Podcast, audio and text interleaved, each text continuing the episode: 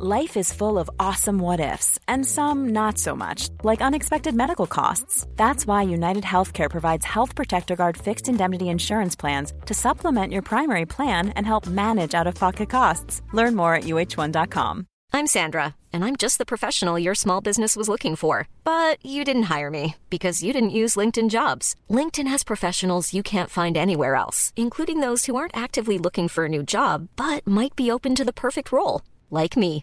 In a given month, over 70% of LinkedIn users don't visit other leading job sites. So if you're not looking on LinkedIn, you'll miss out on great candidates like Sandra. Start hiring professionals like a professional. Post your free job on linkedin.com/people today.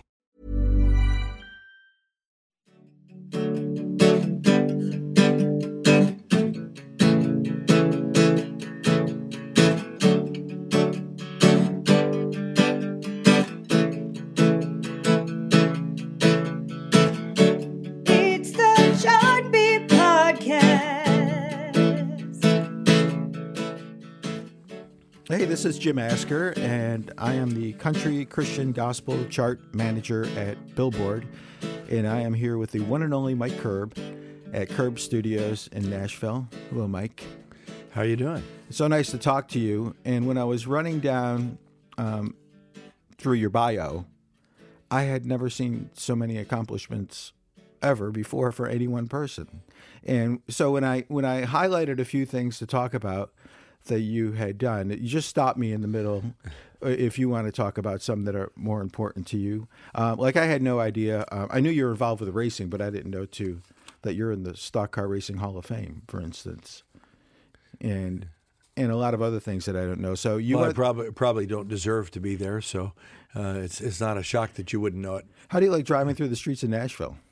Well, it, it's getting pretty exciting. You, you, you probably need to have a little bit of uh, NASCAR experience uh, to get through some of these streets now. It's really crowded, but look, the city's on fire.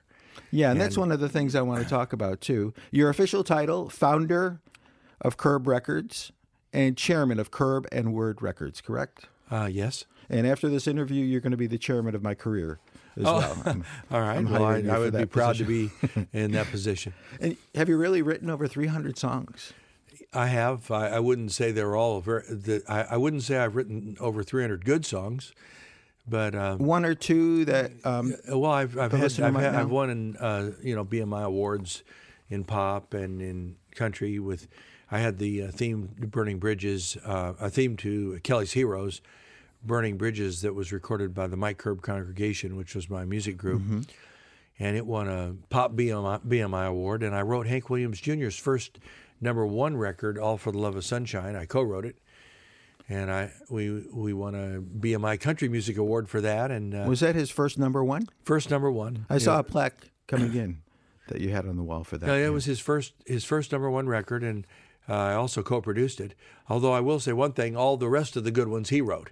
So What- it's it's kind of a, a an obscure statistic to have written his first number one, because Hank went on, you know, to find his own inner self as a songwriter, uh, and wrote some of the great country records of all time. You know. And now he's back on Curb, right? Well, he's he's not officially on Curb. We have his catalog. He recorded for us for 40 years. Um, I'd like him to be uh, on on Curb forever, um, but he, he we have we have his catalog, and you know every once in a while we p- do a greatest hits album or we'll do a, a specialty album uh, with Hank. Okay.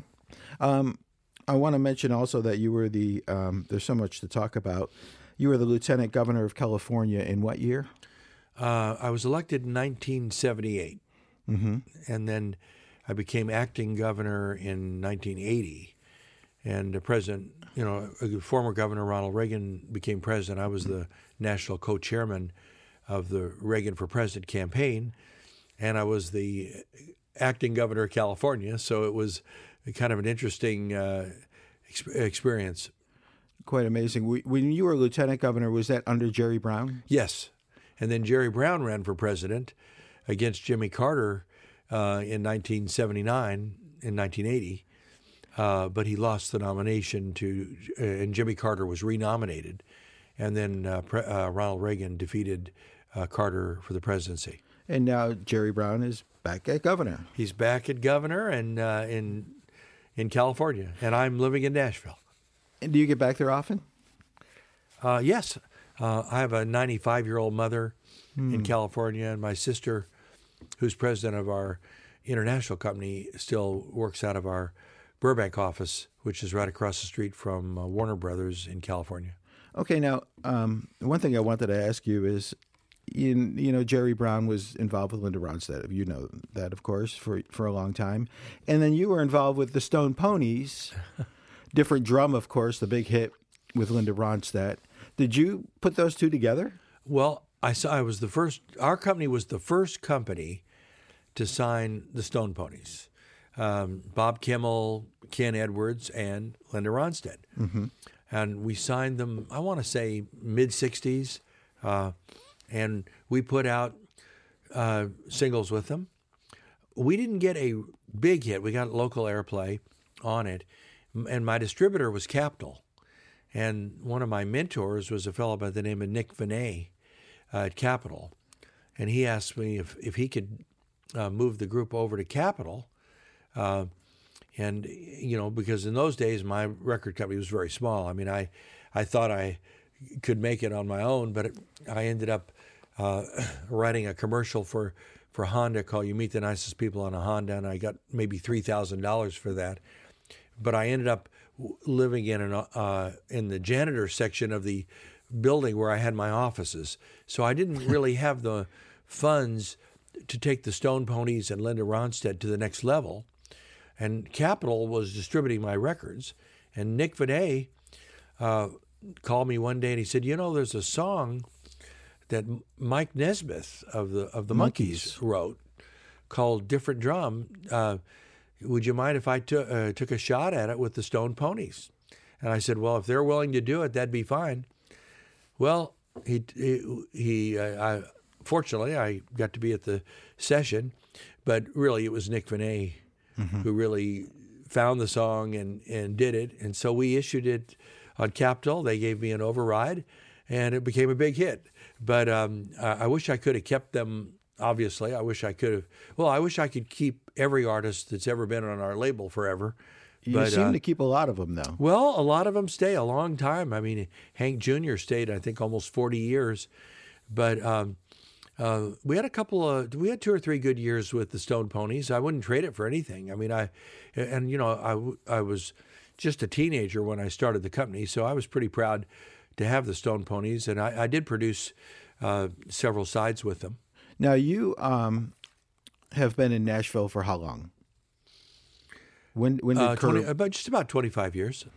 and as chairman of Curb Records and Word Records, a lot of people probably don't know what exactly does a chairman do. Can you tell us? Um, I'll tell you, you know, it's funny. I'm right after I finish this, I'm I'm speaking over at Vanderbilt to the, the Curb scholars there, and as you know, we do a lot of uh, work with with education and with charitable groups. But we have about ten colleges that we support, like the Curb College here at Belmont and the Cal State uh, Curb College with 5,000 students. And in Vanderbilt, we we uh, support future leaders, uh, which we call the Curb Scholars.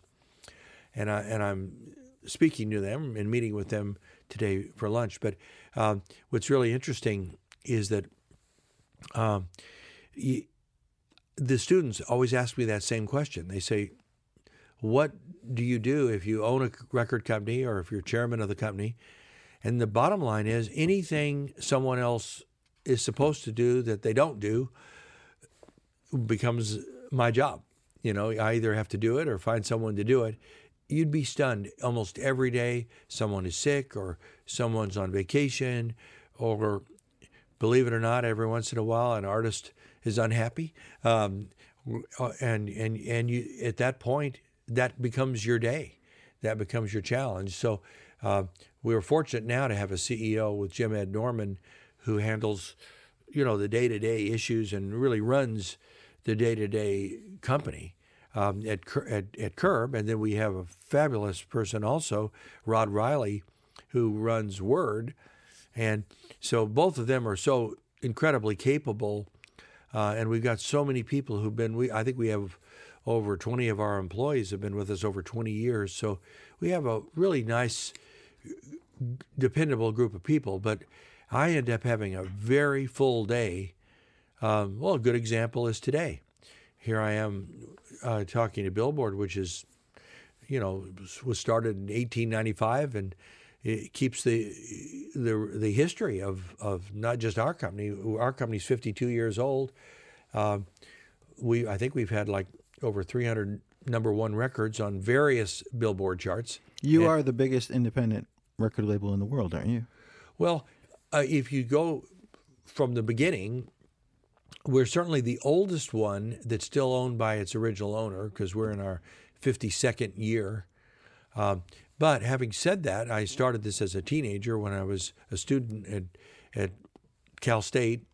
Originally as Sidewalk Records. Well, we tried to get Curb, the name Curb, but there was another label called Cub, C U B, so we couldn't get it, uh, which was owned by MGM. And um, I don't, you might, I don't know if you remember the label, but it had artists like Jimmy Jones, who did the original handy, you know, handyman record, and Good Time and and and the Impalas, who did Sorry I Ran All the Way Home, that were on a label called Cub uh, which was owned by MGM. They used the lion for their main label and Cub for their, and Cub was spelled C U B C and and Curb was C U R B. Right. So I couldn't get the title cleared, so I tried to look for something close to Curb, and Sidewalk was as, about as close as we could come. So we used the name Sidewalk for a few years, and then and then we then, ironically, we merged with MGM uh, about oh, uh, 19 in the late 1960s.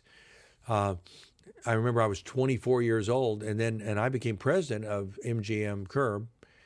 Uh, it was right about the time that Hank Williams Jr. did "All for the Love of Sunshine," which I had co-written and co-produced. It was right, and the- the first act we signed was Eric Burdon in "War," "Spill the Wine," Oh, which wow. which went number one on one of the trades. I don't think it ever hit one on Billboard, but it it hit number one on Cashbox at the time. And of course, you know you know the record industry. If it's it's kind of like Alan Jackson said, it's five o'clock somewhere. If it's number one, if it's number one somewhere, Right. we, we throw a number one party. But there, for years, people have said if it's not number one on Billboard, it's not number one. And and when you look at Joel Whitburn and his history and the history you do and Silvio and all that, um, it- really needs to be number one in Billboard. If if if you want to tell your grandkids that you had a number one record, uh, and you want to open up the Joel Whitburn book, or you want to uh, check with uh, Billboard with you or Silvio, it better be number one in Billboard, or it won't show. Oh, excellent.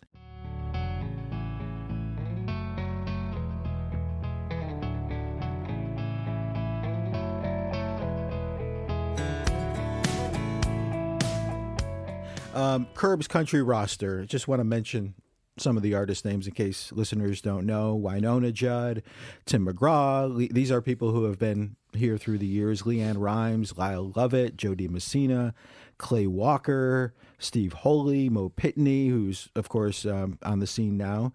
Rodney Atkins, Ashley Gearing, um, who I love by the way. Dylan Scott, American Young, Lee Brice, who's doing really well right now, and on the word roster, um, you and you also have some great Christian artists on Curb too, but you just bought eighty percent, the remaining eighty percent of Word, correct? So uh, some of the artists on that label: Francesca Battistelli, Big Daddy Weave, Stars Go Dim. Um, who were just number one last week on Billboard, by the way. Uh, Sidewalk Prophets, Skillet, Switchfoot, Switchfoot, Plumb, Natalie Grant is on your label. Plumb is on Curb as well. So I wanted to ask you when when you bought the eighty percent of Word, you had twenty percent before, right? It was always um, Word Curb, correct? Yes. and the imprint, and you bought the eighty percent. The way the story was framed locally, and we talked about this, um, it seemed like the building was very important in that sale to you. I know you're very in, much involved with protecting Music Row as condos kind of um, just taking over our city right now. And you've saved about what twelve buildings on, on Music Row so far, Uh, probably. including Studio A and Studio B. Well, you know, it really bothers me to see music. It really bothered me to see Music Row falling away, you know. And fortunately, um, the companies that moved off, I mean, for example, Sony moved off, but Sony doesn't really do business as a label as Sony Records in America. You know, they it's Columbia, it's RCA, it's Arista. Um, and e- even Universal really does their business. Mercury, MCA, Yeah, yeah, it's Mercury, Capitol. it's MCA. Now, now it's Capitol, EMI. EMI, and mm-hmm. So, um, so even though they moved off, uh, we were able. I when, when it's like when we bought the Columbia building, and and there's a nice little sign there that says the historic home of Columbia Records, um, and we uh, also uh, in that same building on the right side of the building was the historic home of Decca Records, you know, which which is now part of the Universal Group. So even though um, we don't have UMG on Music Row, uh, a lot of people don't know what you know. A lot of the um, people who visit from all over the world Have no idea what they don't UMG know. is.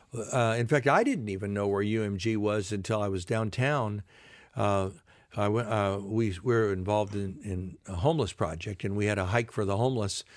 And we were walking, I think it was on Church Street, and I saw a sign that had a law firm, and then it had a bank, and it had a uh, accounting the- firm, and then down the at the bottom, SunTrust building. yeah, and then down, yeah, that's the building, and da- down at the bottom of the little sign on Church Street, it said UMG, Mm-hmm. and and uh, my wife said, "What does that stand for?" I said, "You know, it, I don't know. It could be. I, I wonder if it's where. I, I wonder if it's the Universal Music Group."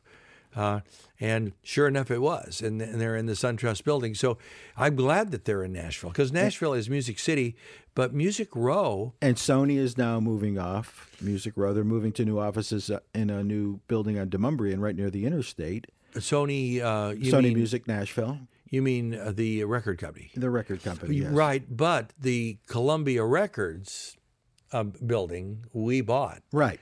And it says on that building the historic home of Columbia Records. So tourists that go by can still see the historic home of Columbia Records. We have uh, completely refurbished Columbia Studio A, so they can go in and see where Billy Sherrill cut all those great records like "Stand by Your Man" by Tammy Wynette and And I think that's fantastic, by Yeah, the way, and- that you give tours and uh, all but all those records. I mean, uh, uh, he he stopped loving her today by George Jones and and da- uh, almost persuaded by David Houston and you know. Uh, the the great Charlie Rich records and the great records by by uh, so many different artists. Uh, as I mentioned, I think Tammy Wynette, "Stand by Your Man," just wonderful, wonderful records that were cut at Studio A through the years. Bob Dylan cut there, Paul McCartney cut there, but then in the next building over, which was the historic home of Decca, which it says on the front, and Decca has you know morphed into MCA and Yes. and morphed into to what is now uh, UMG. Um, and, the historic home of Decca, where Owen Bradley's first office was, uh, and the Quonset hut, which we refurbished, which is right behind uh, the, the right behind that building. And that's where Patsy Cline recorded all of her hits. That's where Brenda Lee recorded all of her hits. That's where Johnny Horton did the Battle of New Orleans. That's where the greatest record of all time, El Paso by Marty Robbins, was cut. And even while it was being built, that little building in front, uh, right where it says Historic Home of Decca, is where Sonny James did Young Love, and where Ferlin Husky did Gone, and where where um, uh, uh, the uh, you, you know where uh, where Marty Robbins did Singing the Blues." You know, so while the Quonset hut was being built, we also kept our we also refurbished RCA Studio B. We even have the cabinet that Elvis Presley kicked in when he was doing "It's Now or Never." And he was struggling on that high note, and he kicked in the I cabinet. never knew that. So he, he was struggling with a note and then kicked the cabinet. Well, allegedly, I wasn't there, but uh, the we we've we've got that, and and last year fifty thousand people went through RCA Studio B, and then we were able to um, those we restored ourselves, but we worked with Aubrey Preston to restore uh, Studio A and the historic offices of RCA. So when you look at the history of Music Row, uh, you don't really think so much of the word Sony um, as you as you do the word RCA. And so the RCA building and the RCA Studio A has been restored, or Columbia. You know, us insiders refer to it as Sony UMG, but to, to listeners and fans, it's Columbia, it's MCA. Yeah, and I love Sony. I mean, I they, we d- use their distribution in Japan and Australia and Australasia. Uh, um, you know, they're, really good people, um, and and obviously the UMG people are. The, that's the number one company in the world now.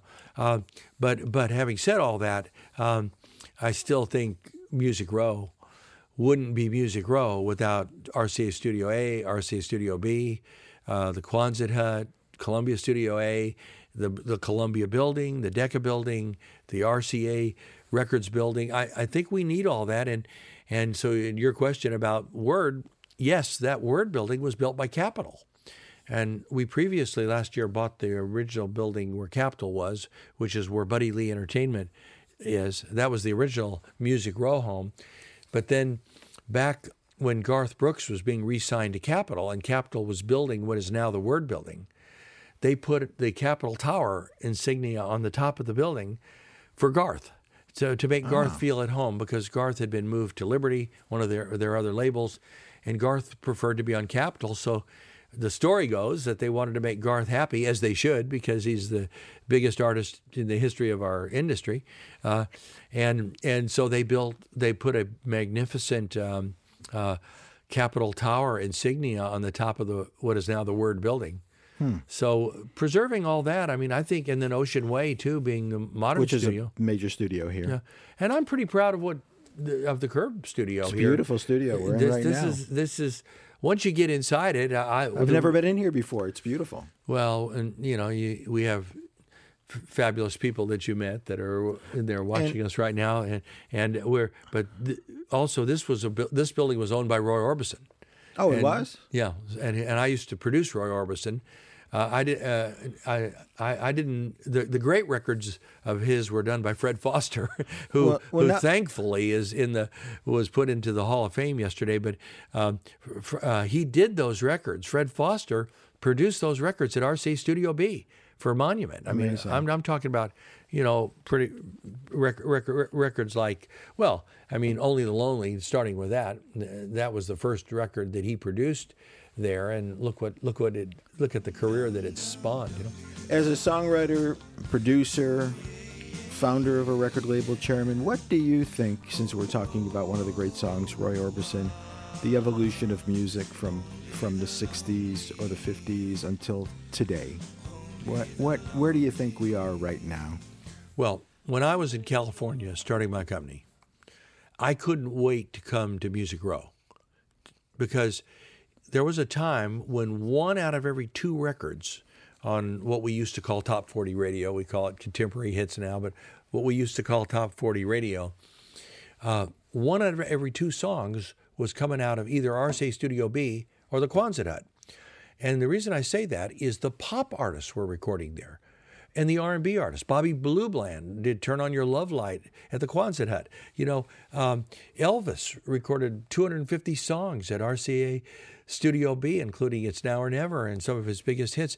And um, the um Roy Orbison, as we just mentioned, um, only the lonely, but Everly Brothers, all their big, big hits, "Wake Up Little Susie" and "Bye Bye Love" and "All I Have to Do Is Dream," all those hits, RCA Studio B, uh, Quonset Hut, Marty Robbins, Johnny Horton, uh, Brenda Lee, uh, Patsy Cline, on and on and on, uh, all, all, and those records by Jim Reeves even by Skeeter Davis, were crossing over to the top 40 um, from country.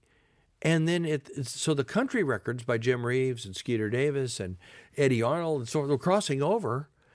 Um, and at the same time, the pop records were being cut there. And even artists later on, like Bob Dylan and McCartney and others, came in to say, "What's what is what's this magic?"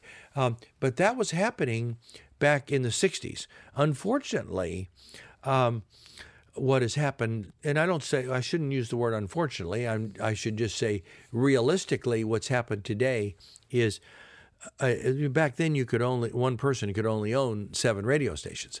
Now, And then 12. Yeah, and then And 12. then after 96, 1996's Telecom Act, it opened the door for mass ownership. Right. And so with mass ownership, you don't really have crossover much anymore because um, with mass ownership, uh, let's say one company owns the country station and the CHR station in, in, in a particular market. Right. Well, they don't need that artist to cross over because they want the country station to do the promotion when that artist is doing a concert there, and they want the pop station to do it, and they want to sell advertising to the demographic. There's a different demographic for, as you know, for country than there is for CHR. Yes. So, can an artist cross over?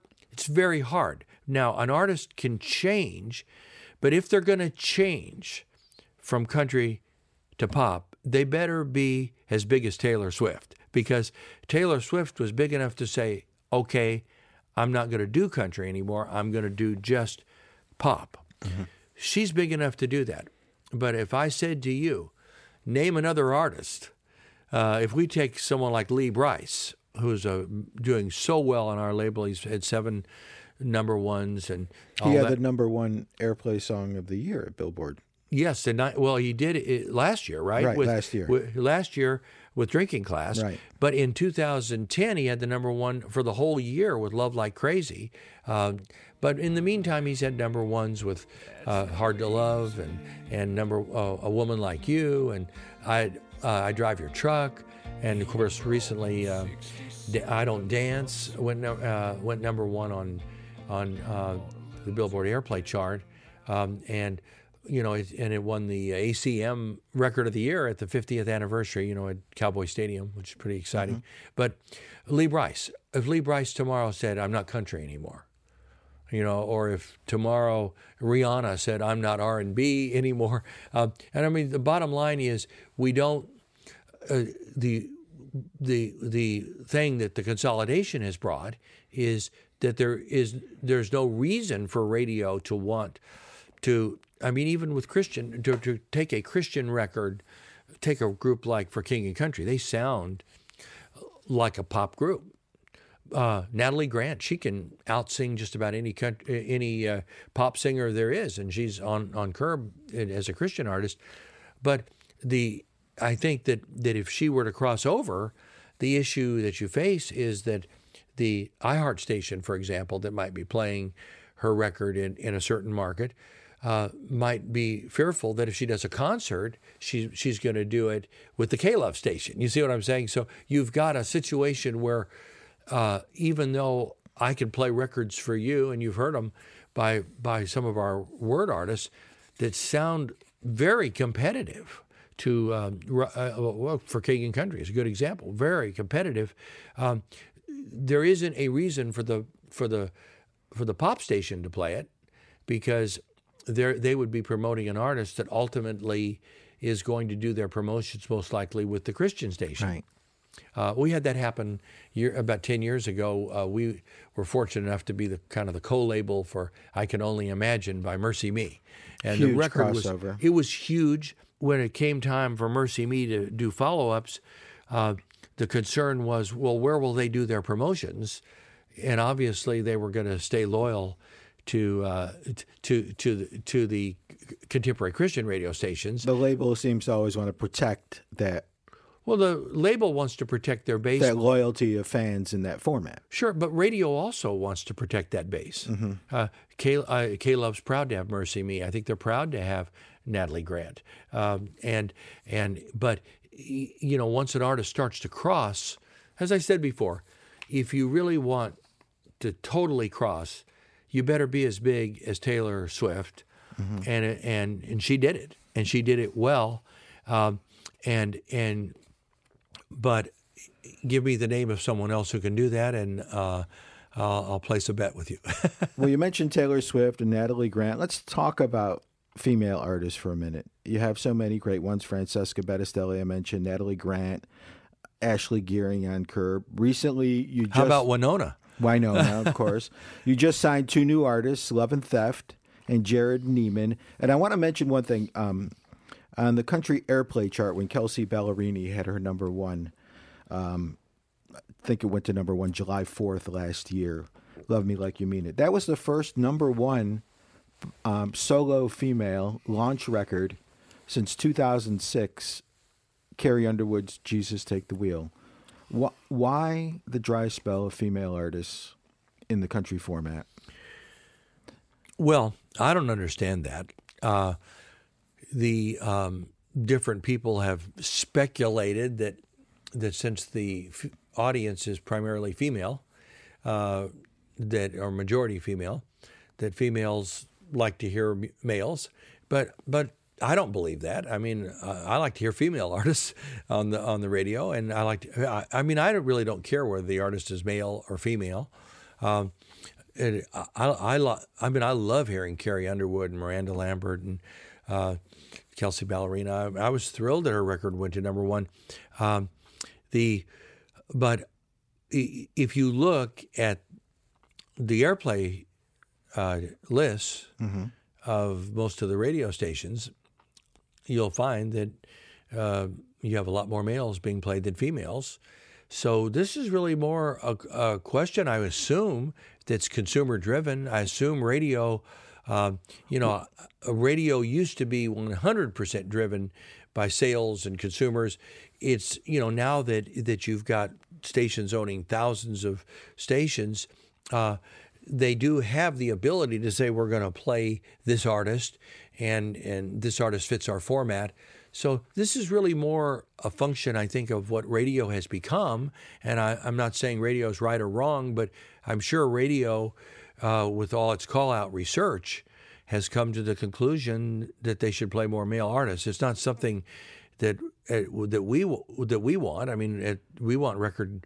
We, we we would love to see half the records be female and half of them be male, and and uh, And when you mention call out research, for anybody who doesn't know, um, I worked in radio for a long time.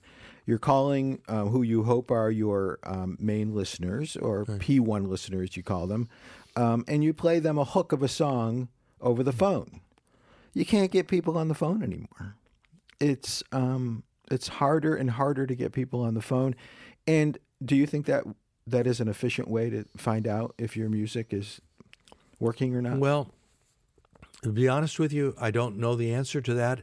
I know that if somebody tells me that one of our records is getting good call out research and they play it, then I think it's great. And if somebody tells us one of our records is not getting good call out research, then I don't think it's so great. So I think it's kind of like all the award shows. People say we can't. There's so many award shows now, we can't remember who won CMA Vocals of the Year last year. We can't. And, and my answer to that is, look, there's something for everybody. There's there's awards for everyone. Uh, these shows do well, or they wouldn't be on the air. Um, call out research, uh, I think, is going to change. Is changing a lot now because. Uh, you know, our big challenge, as you know, is that most of the promotion people who are really good uh, came from terrestrial radio, and and terrestrial radio still, for the most part, uh, is is a big factor in the charts. Certainly the airplay Nashville, Well, the in airplay chart, it, but I mean Mediabase, uh, you know, and and and and uh, Nashville, and it, with with with the Billboard airplay chart. Um, And we have Nielsen. Neil, there's the two main ones are Nielsen and Mediabase. Ours is Nielsen. Oh yes, BDS, which which which was incredible because when it came in in the mid '90s, we were the first company to benefit from it because we had a.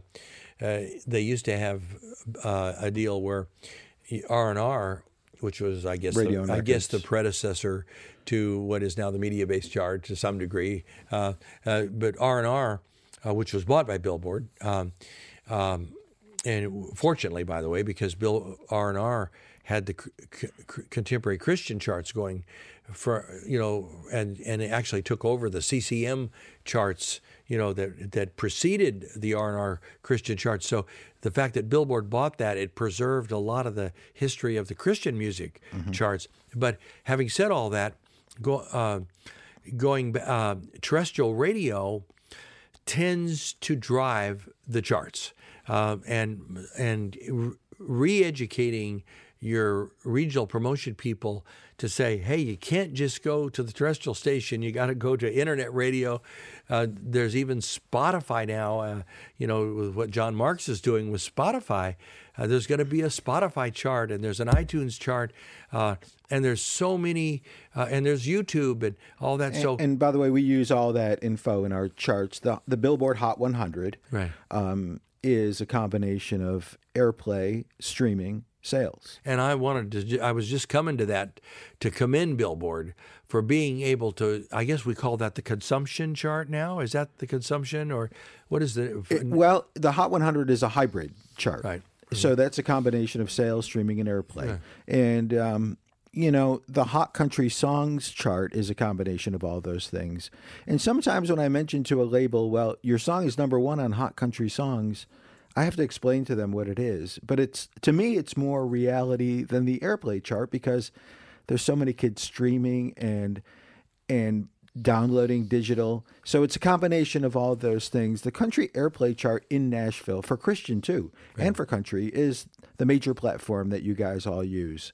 Uh, but for, it seems like for the Well, other well, formats, I don't, I don't, I don't use it. I, I because But a lot of money is still spent on Oh no! driving I mean, I look at it and I care about it, and but I will tell you what means something to me, and that is having a number one record for history. Mm-hmm. And I, I think we've had over 300 number ones in in various Billboard charts.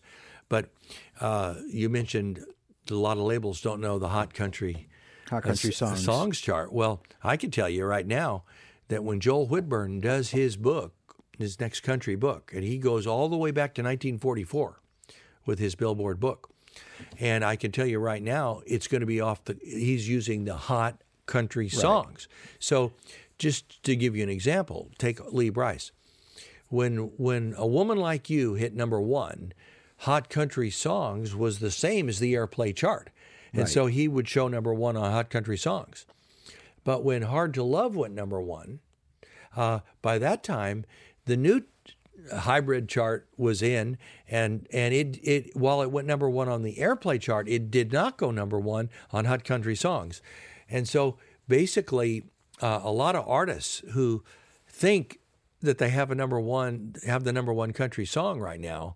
When hit, when they're talking to their grandkids years from now, and they open up Joel Whitburn's book of country hits, He won't be in there. They're going to see that that record went to number four or number five.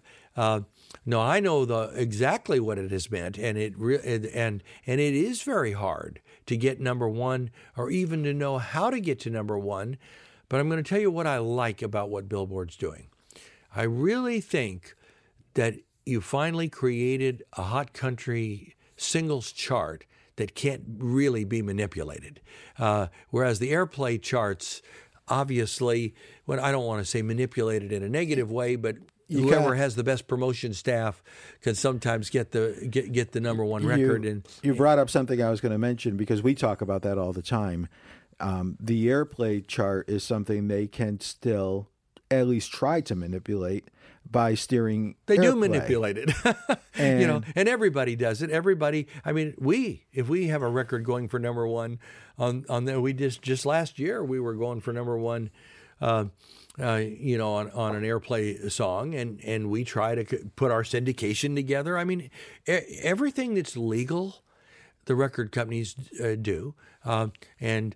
And, and hopefully not not more than that and but but certainly if you have a You're doing your job. opportunity to go number one, there's nothing wrong with your promotion staff uh, doing everything they can. I'm just saying that that what I love about the Hot Country singles chart is I really think that's a reflection of what is the real number It's one. reality, right? Yeah, and, and I like that. And you've done the same with the, the Hot 100. Now, the Hot 100 chart didn't start till 1958. You know, I, I remember I bought the very first single that went number one on the Hot 100 chart, which was Poor Little Fool by Ricky Nelson. But over the years, for example, You Light Up My Life by Debbie Boone uh, was the number one record for the whole decade of the 70s on Billboard. Uh, and that'll never go away.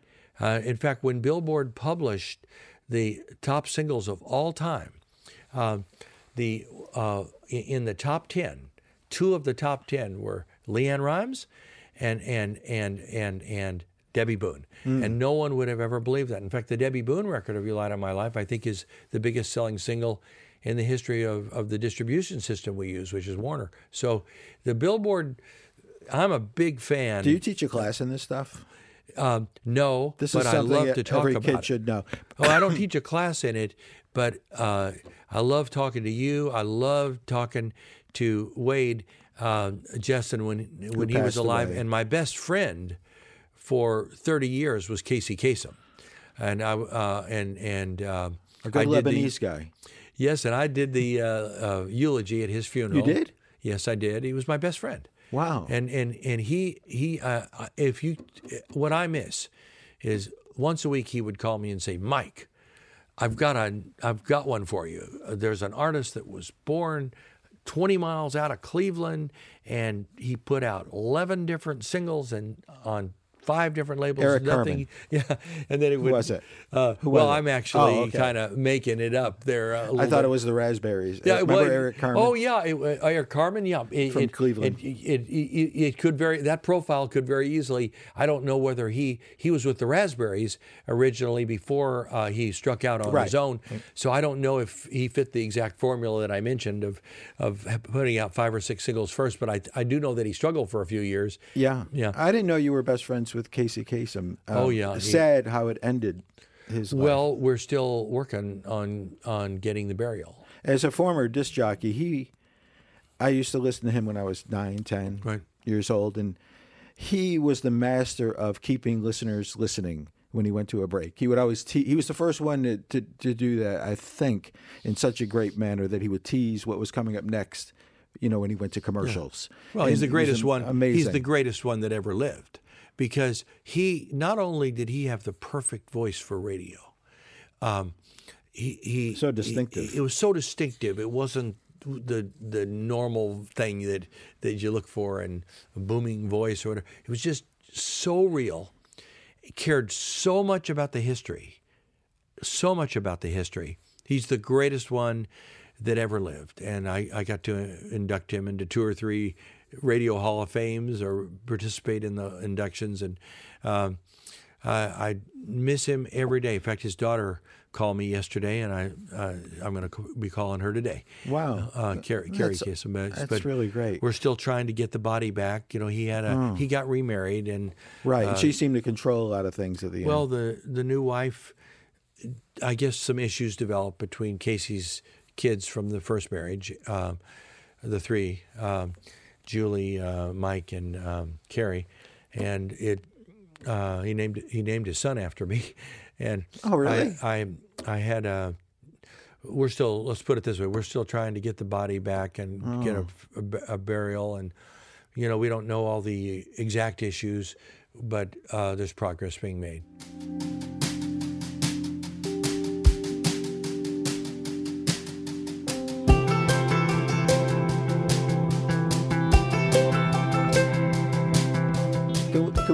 Just get back to female artists um, once again? You know, we have some great country female artists who are breaking out now. Brandy Clark, Maren Morris, My Church. I don't know if you've heard that one.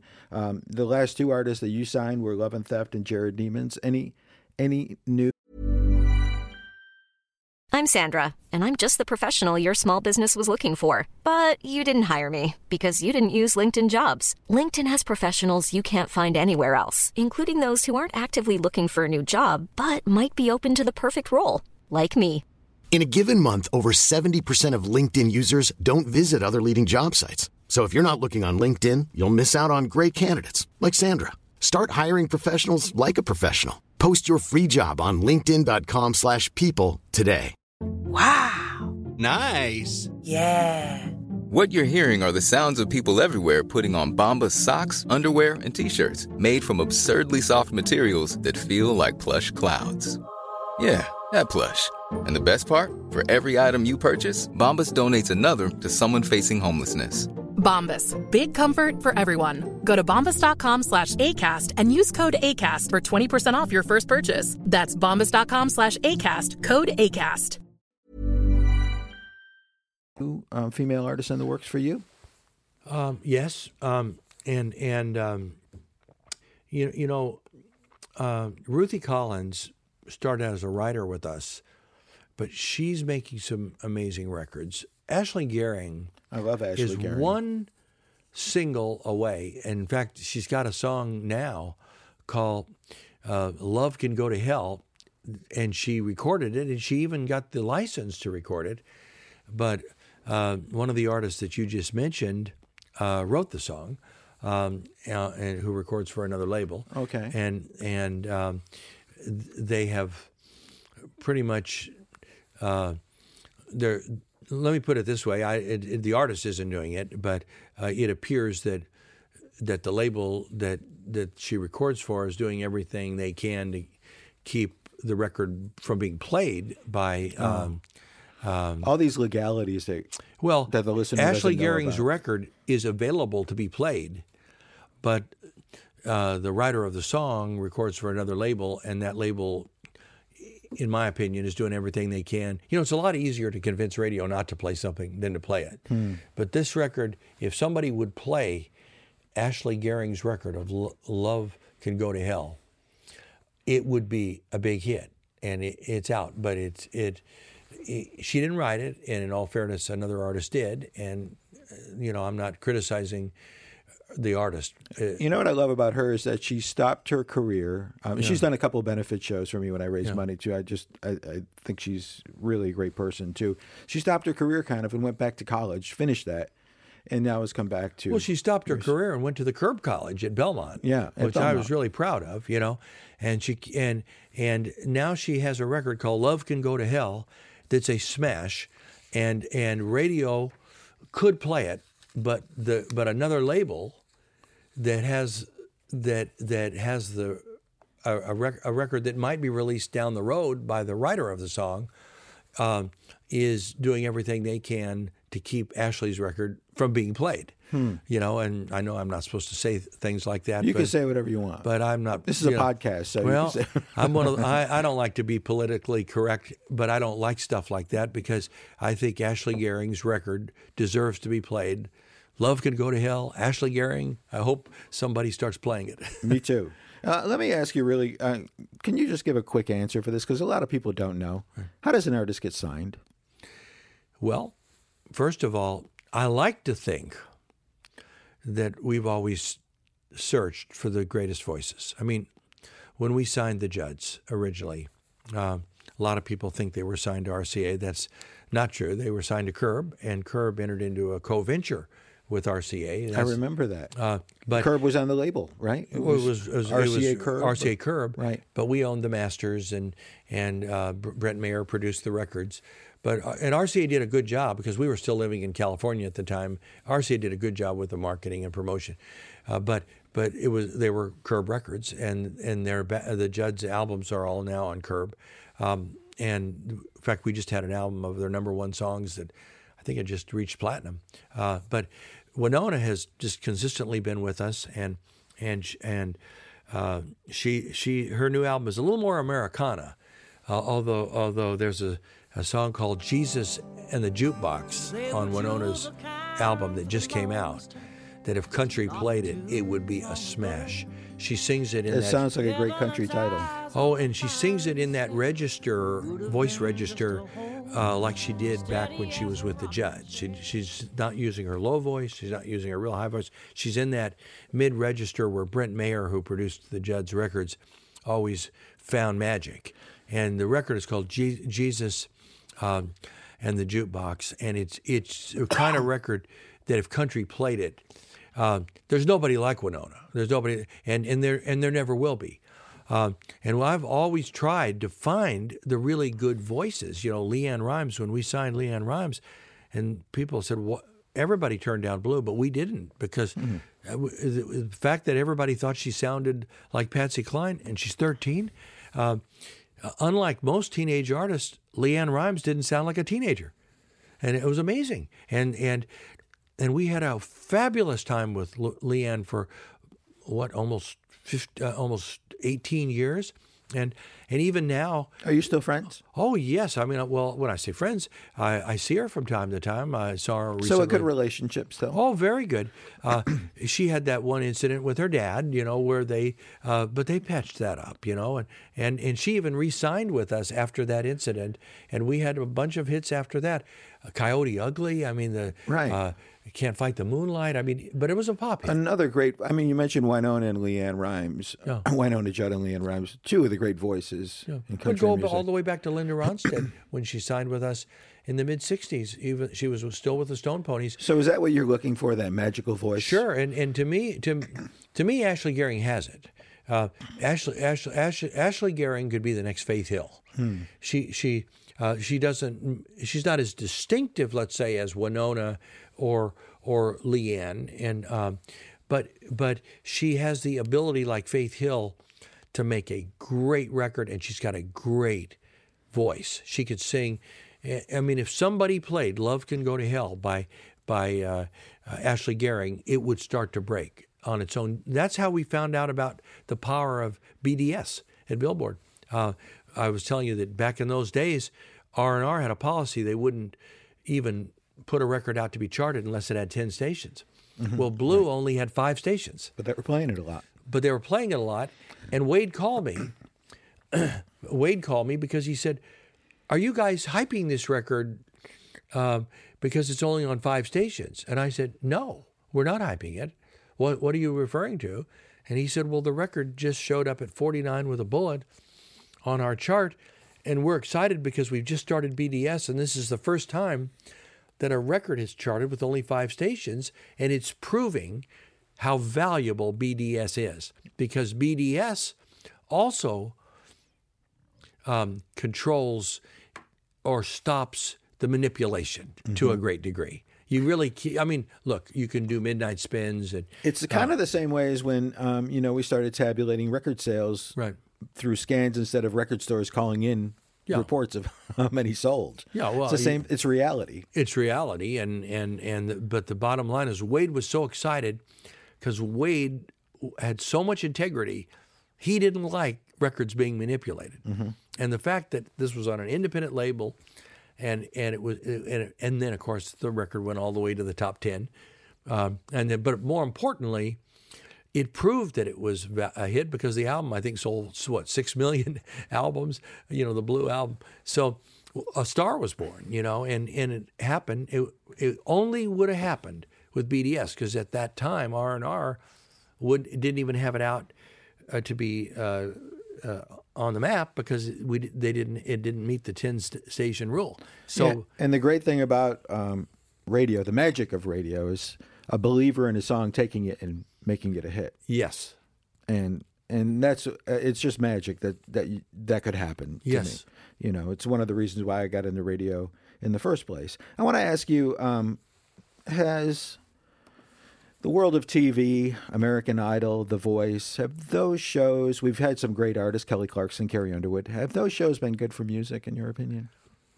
Um, you, you mean the, the like In American general. Idol? Yeah, uh, Idol, The Voice. I mean, Have they been good for music? You, have to say it's been good because Carrie Underwood. I, I don't think there's a finer representative for our format than Carrie Underwood, and she won American Idol. So uh, and look, Mm-hmm. And so did Kelly Clarkson. and it was great for Kelly. It hasn't been great for everybody.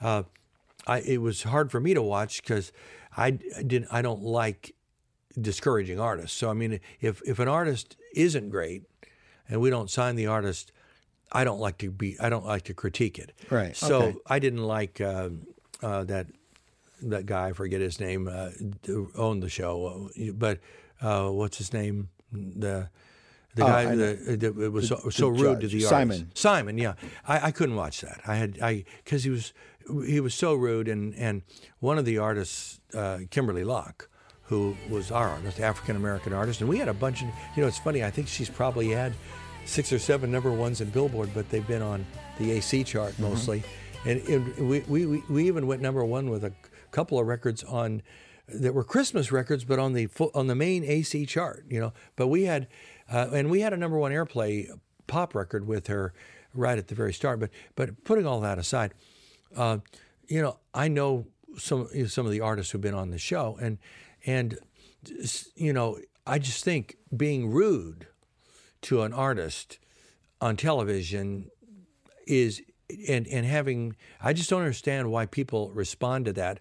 Uh, so I'm I'm kind of glad that that he's off that and it's going away. But I do think it served a great purpose, you know, in in in, in breaking in, in in an artist who could survive that, like Carrie Underwood and Kelly Clarkson, turned out to be a, a, a great thing. So I probably shouldn't be critical of it. I, I just couldn't watch it.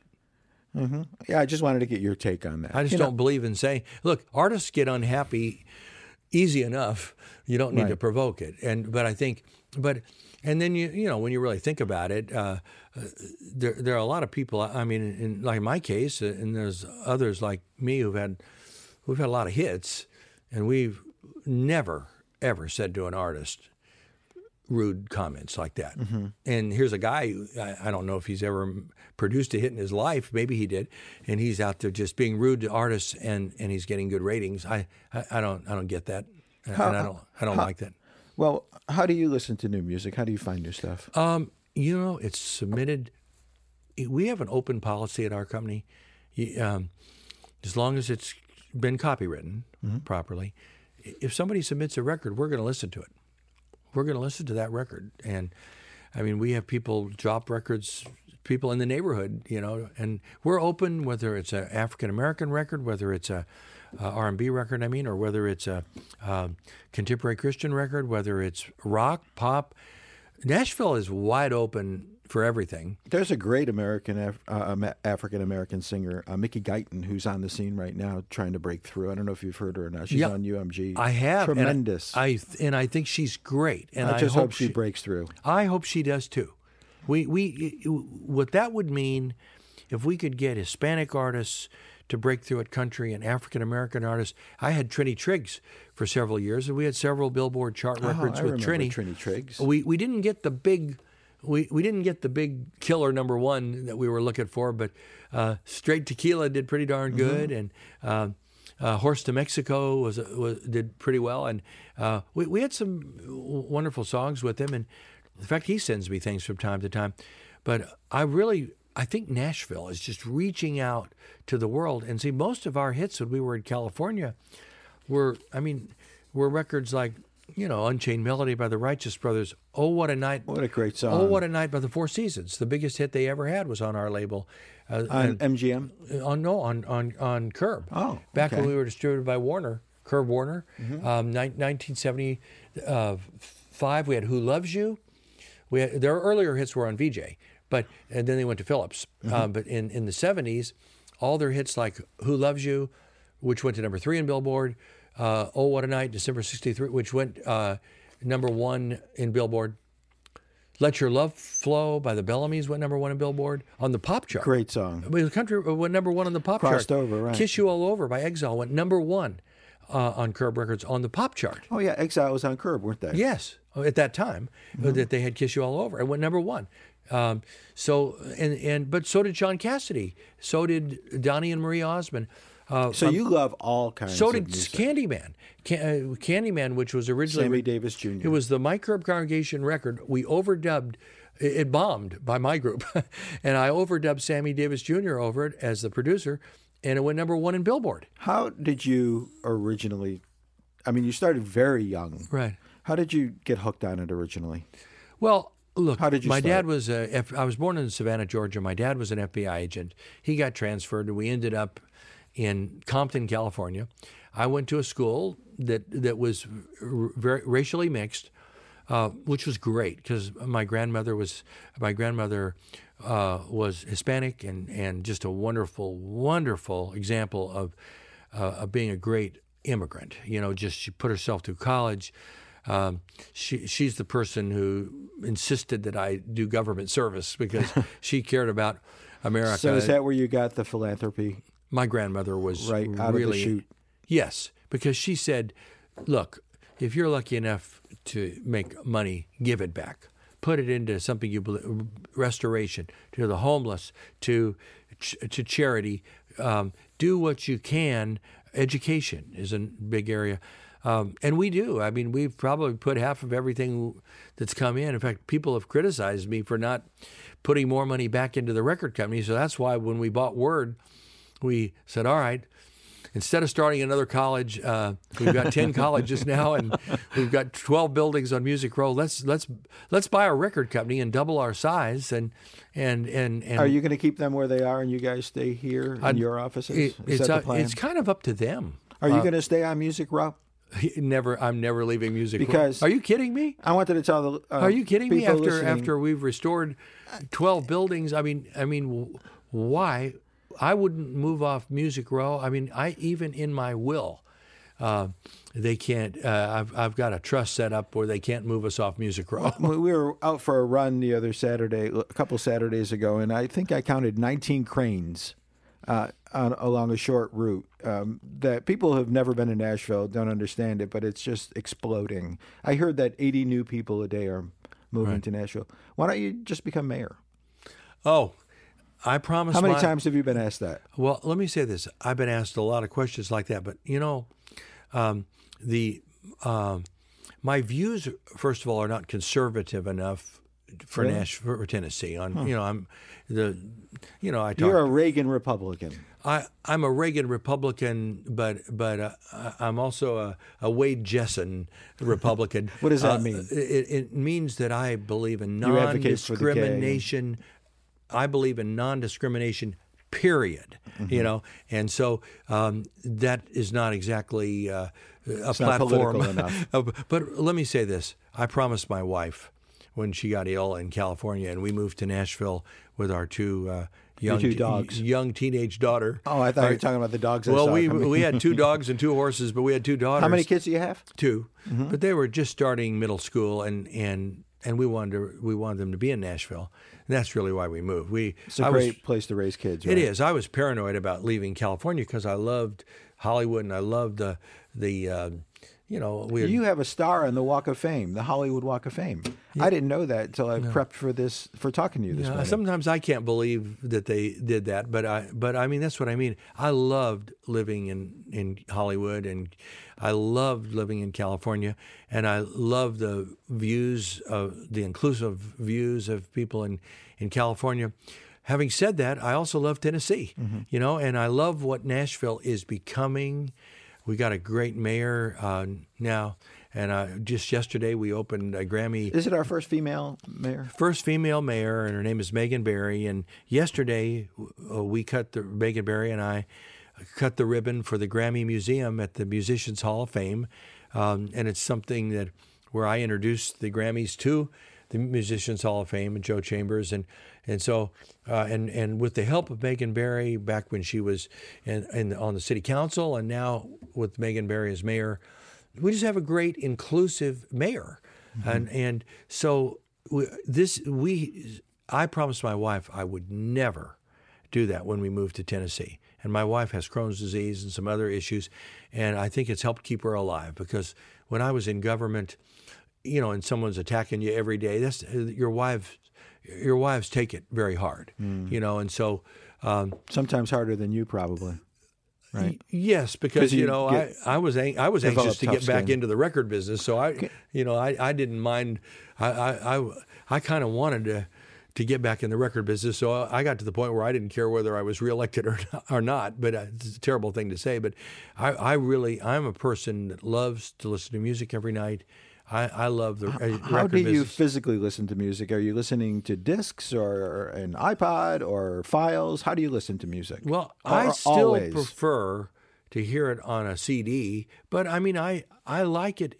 uh, I, I like Spotify. I mean, I, I like iTunes, but I mean, I prefer to to listen to a, a CD on on the on a, on a record player that I have at home, a music player, because I want to hear it the way it's going to sound on the radio. So I don't boost the bass, I don't boost the treble. I listen to it, and then if I want to, if I feel like it needs more high end or or more bottom end or more middle, I So I you can- have an ear that most of us don't have.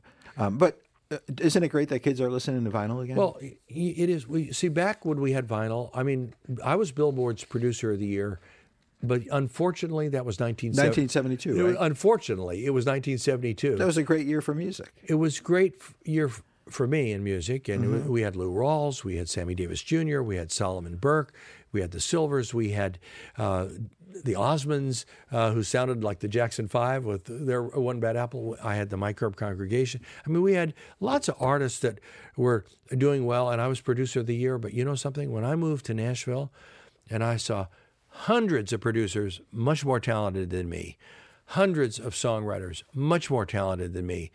I said, you know, I'm lucky to have a job.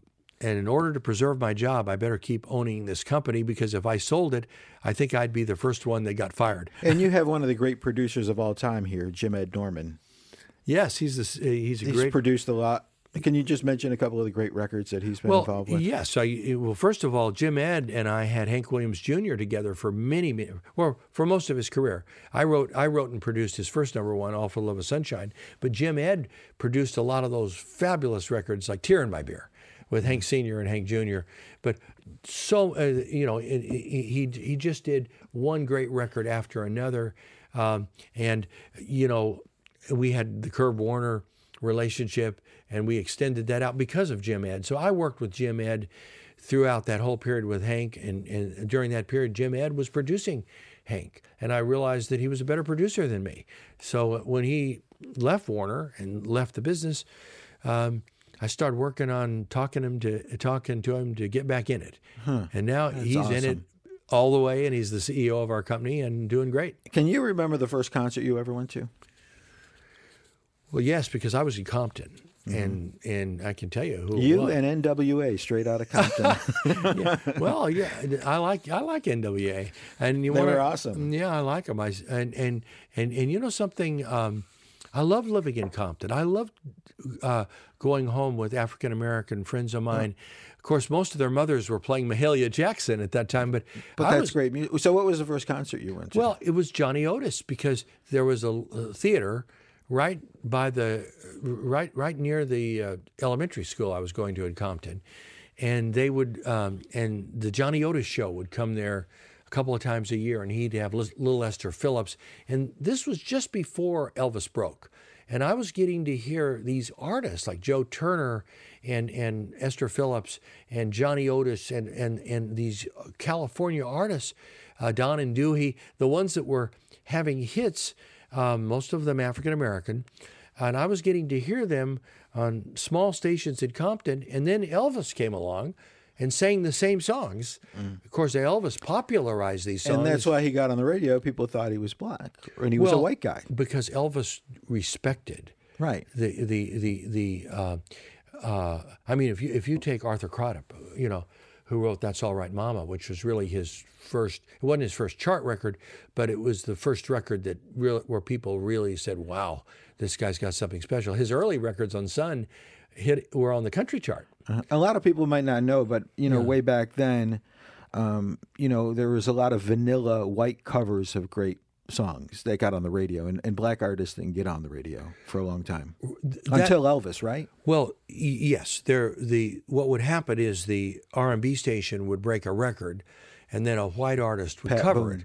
it. Um, but uh, I, I do remember though one time talking to Little Richard because we put out a album of Little Richard's greatest hits. They were originally on a label called Specialty, but we were lucky enough to to to, to get Little Richard to do an, al- an album of his hits, and he said to me one day, he said, "You know, I made more money as a songwriter."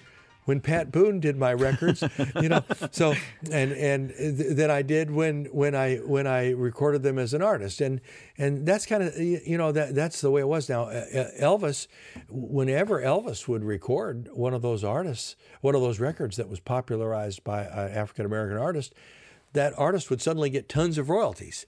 So, um, but having said that, Chuck Berry proved with his electric guitar, and and and Fats Domino proved with the way he played piano and with great production uh, um, from from uh, you know from Bartholomew. Uh, people like Fats Domino and Chuck Berry proved that black artists could get on the Yes. mainstream chart. It And- just took them a little bit of time to do it. you And know? they were influencing Chuck Berry, the Beatles, the Stones. Right. When you asked them about their influences, and Little Richard, of course, and a lot of those guys. Um, you know, I Chuck want to. Berry even said, I was watching a show one night, and and, and he was asked, uh, I think it was Casey's show, and he was being interviewed, and and he, and he said, they said, why did you play the electric guitar? He said, because I knew they couldn't cover my records because they couldn't play guitar like me. and, and so I thought that was pretty cool.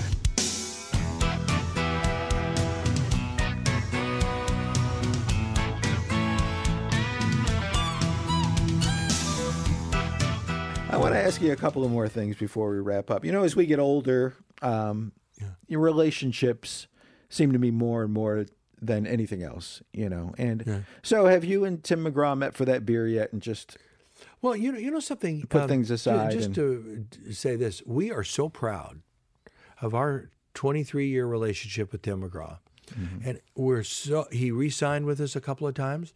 You know, if we, it's it's kind of like if you've been in a long marriage, if you want to find one or two things where you disagreed, uh, but the important thing, if you disagree, whether it's with your wife or whether it's with an artist, did you resolve it, and is everybody happy? And and and we did, and we resolved it quickly. It may not have been exactly what I wanted. It, it may not have been exactly what he wanted. Uh, but the good news is we have 23 years of fabulous catalog. I mean, what is it worth to have songs like Live Like You Were Dying, you know, and Indian Outlaw, and I Like It, I Love It, and all these fabulous records that Tim did. And, and Tim had, in my opinion, is one of the greatest song pickers in the world. He could pick a song, and he knows how to pick that song that fits the register in his voice. He knows exactly the right producer, and he's got the right producer at Byron Gallimore.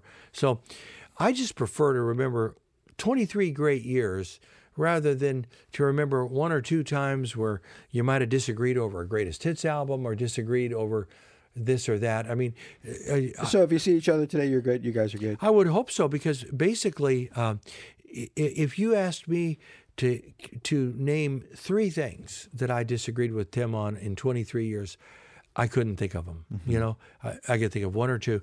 I just am so proud that that he started on our label, and also that we stuck with him for about five years while he was putting out records that didn't hit until we got Indian Outlaw. You know, but we had four or five records before that, and four or five years. You do stick with artists a long time. Well, Rodney Atkins was eight years on our label before he got "If You're Going Through Hell," and then it went all the way to number one. And he had he's had I think seven number 7 Billboard number ones, um, counting albums and singles. Uh, you know, so um, you you're you know it. If you believe in somebody, you should stick with them, I and if you really care about them. And then, you know, are you, you know, Abraham Lincoln said, you know, you can make all the artists happy some of the time and some of the artists happy all the time, but not all the artists happy all the time. I think he said that. no, I'm, I'm just Who's teasing gonna- you. nobody's gonna disagree with you. He didn't say artists, but having I'm joking, obviously. But but what he said is true, which is every artist on your label is not going to be number one every week. So when you asked me earlier, what's our biggest job? Our biggest job is working with those artists who haven't yet had a hit record, and or or the artist that had a hit record and then has had two, a dry spell for two or three records, keeping that record that artist motivated. That's why it's hard for me to subscribe to the Simon Cowell type stuff because if if you take an artist whose record isn't hitting, or an artist. If we had said things like that to Tim McGraw before, in the years before he had Indian Outlaw, we we could have broken his spirit. So it, it might be fun TV to watch people being, you know, slammed and all that, but it, it's it's mean spirited and it's not mm-hmm. reality. Reality, the real reality show is what we live every day, and that's keeping these artists who don't have a hit motivated, so they will believe, continue to believe in themselves. Do you watch Nashville, the TV show? Yes, I do. I, it is my wife's. I will tell you, it is my wife's favorite show, and and Have you been on? Have no, they had you on? I've never been on it, but it, they they fil- they they use our our building. Um, we we have a building that we originally built for our motorsports, um, right off Trinity Lane, and and and they were looking for a huge building to put all the sets where they could recreate the Bluebird Cafe and recreate the Ryman and, and the governor's mansion and all that. So that's our building. And what we're hoping is that we hope the show lasts forever. Um, not just because we're getting fabulous rent and all that. It's a Uh, great commercial It's just Nashville. a great sh- thing for Nashville. But we're hoping that if the day comes where they do stop the show, that they'll keep the sets here. So we'll have another fabulous tourist attraction because, see, that's in the actual city of Nashville. That building is in. So we're proud to own the building And- where it is. So, so I, when when and, and, and my wife, it became her favorite show. We don't miss it. I mean, and tonight at nine o'clock we'll be watching it. That's great. We don't miss a um. In but she will. If I if I forget that show, because I, I tend to, particularly during a political season or whatever, or if there's a, you know, a, a, one of the TV shows on for one of the award shows, I tend to want to watch it. And if if I accidentally cut into that nine o'clock slot here, when that show's on, I, I hear about it from my wife. Final question: Who's your next big star on Curb? Well, I think the next, I'll, I'll tell you right now, Mo Pitney, uh, Jackson Michelson, and, and Dylan Scott are are just about to break through, um, and they to some degree they already have. They've already uh, uh, Mo and, and Dylan have already charted. Uh, they're just this far away from breaking big. I think the next giant hit. Um, if we can ever get this record by Lee Brice, that's been out for nine months, It's number 15 right I now. I know, and it's starting to really sell now, and we've been working it for nine months. But you know, we don't get an automatic like uh, drinking drinking class or I don't dance on every re- on every song. This record was one that took a long time, but it's such a great record by Lee. We've stayed with it for nine months. It's he, been he but- just seems like such a steady Eddie, hit after hit. Yet he doesn't. He hasn't won any awards yet, has he? Oh, oh yes, he was re- won the record of the year last year for "I Don't Dance" from the Academy. Ha- has he won any male vocalist Uh, awards? yes, he's he's he's he's got an ACM, he's got a CMA award. I, I I believe the CMA award was a songwriter award. He wrote the Eli Young uh, band record "Crazy Girl," but I think he also won it um, for for one of uh, the. Uh, I'm trying to think. Um, it might have been drive your truck. I'm trying to remember if it was. Uh, oh, he, he's won. Yes, he's won awards. Does he deserve more? Yes. And it, and if you were going to ask me what the next major hit is, we're about to put out a duet between Jerrod Niemann and Lee Brice. Oh. And I believe that What's that called? well, it's it's called a little more love, and I believe that um, it's going to be um, a number one record. I'm going out going out on a limb there. Give us the ad date so I can write it in my column next week. I'm just kidding. Well, uh, uh, can I tell you what the ad date is? You know what the ad you- date is? If you'll tell me when the current Lee Brice record will stop, uh, and and and because we certainly don't want to kill that record off after working nine it months. seems to be doing really well right well, now. Well, it's in the top fifteen. It's 15 right now. Uh, and it's in the top fifteen. If you could tell me the day that it's going to stop, that's the that's the day we'll release. well, the, hopefully not for a little while. Well, Mike Curb, it has been such an honor and pleasure talking to you. I really enjoyed it. Really have. Thank you so much for your time. And, and thank you, you know, for caring about music, for writing about the history of music. But you, you we have one thing in common: we both like to talk about the history, mm-hmm. but we also like to talk about what's happening now. And I appreciate the fact that you're doing that, and and I love the fact that your background is in radio because radio. That's what I would have loved to have been able to do. If I, I, don't, I don't have, as you could tell, the right well, that's voice. the one thing you didn't do, I guess. Well, I don't have the right voice for it, but I've oh, my best know. friends, my best friends have always come from radio, and and and I just appreciate everything you've done in radio, everything you're doing at Billboard, and the fact that you're doing these podcasts, and and you know we're talking about the history and the future, and we're talking about good things. Eh, It's been an honor. Well, thank you, Mike Curb. Thank you if you happy. I didn't hear a smile, and that don't sound like you. No, that ain't the girl I knew. You always sounded like truck tires on a gravel road. Hey, it's Paige DeSorbo from Giggly Squad. High quality fashion without the price tag. Say hello to Quince.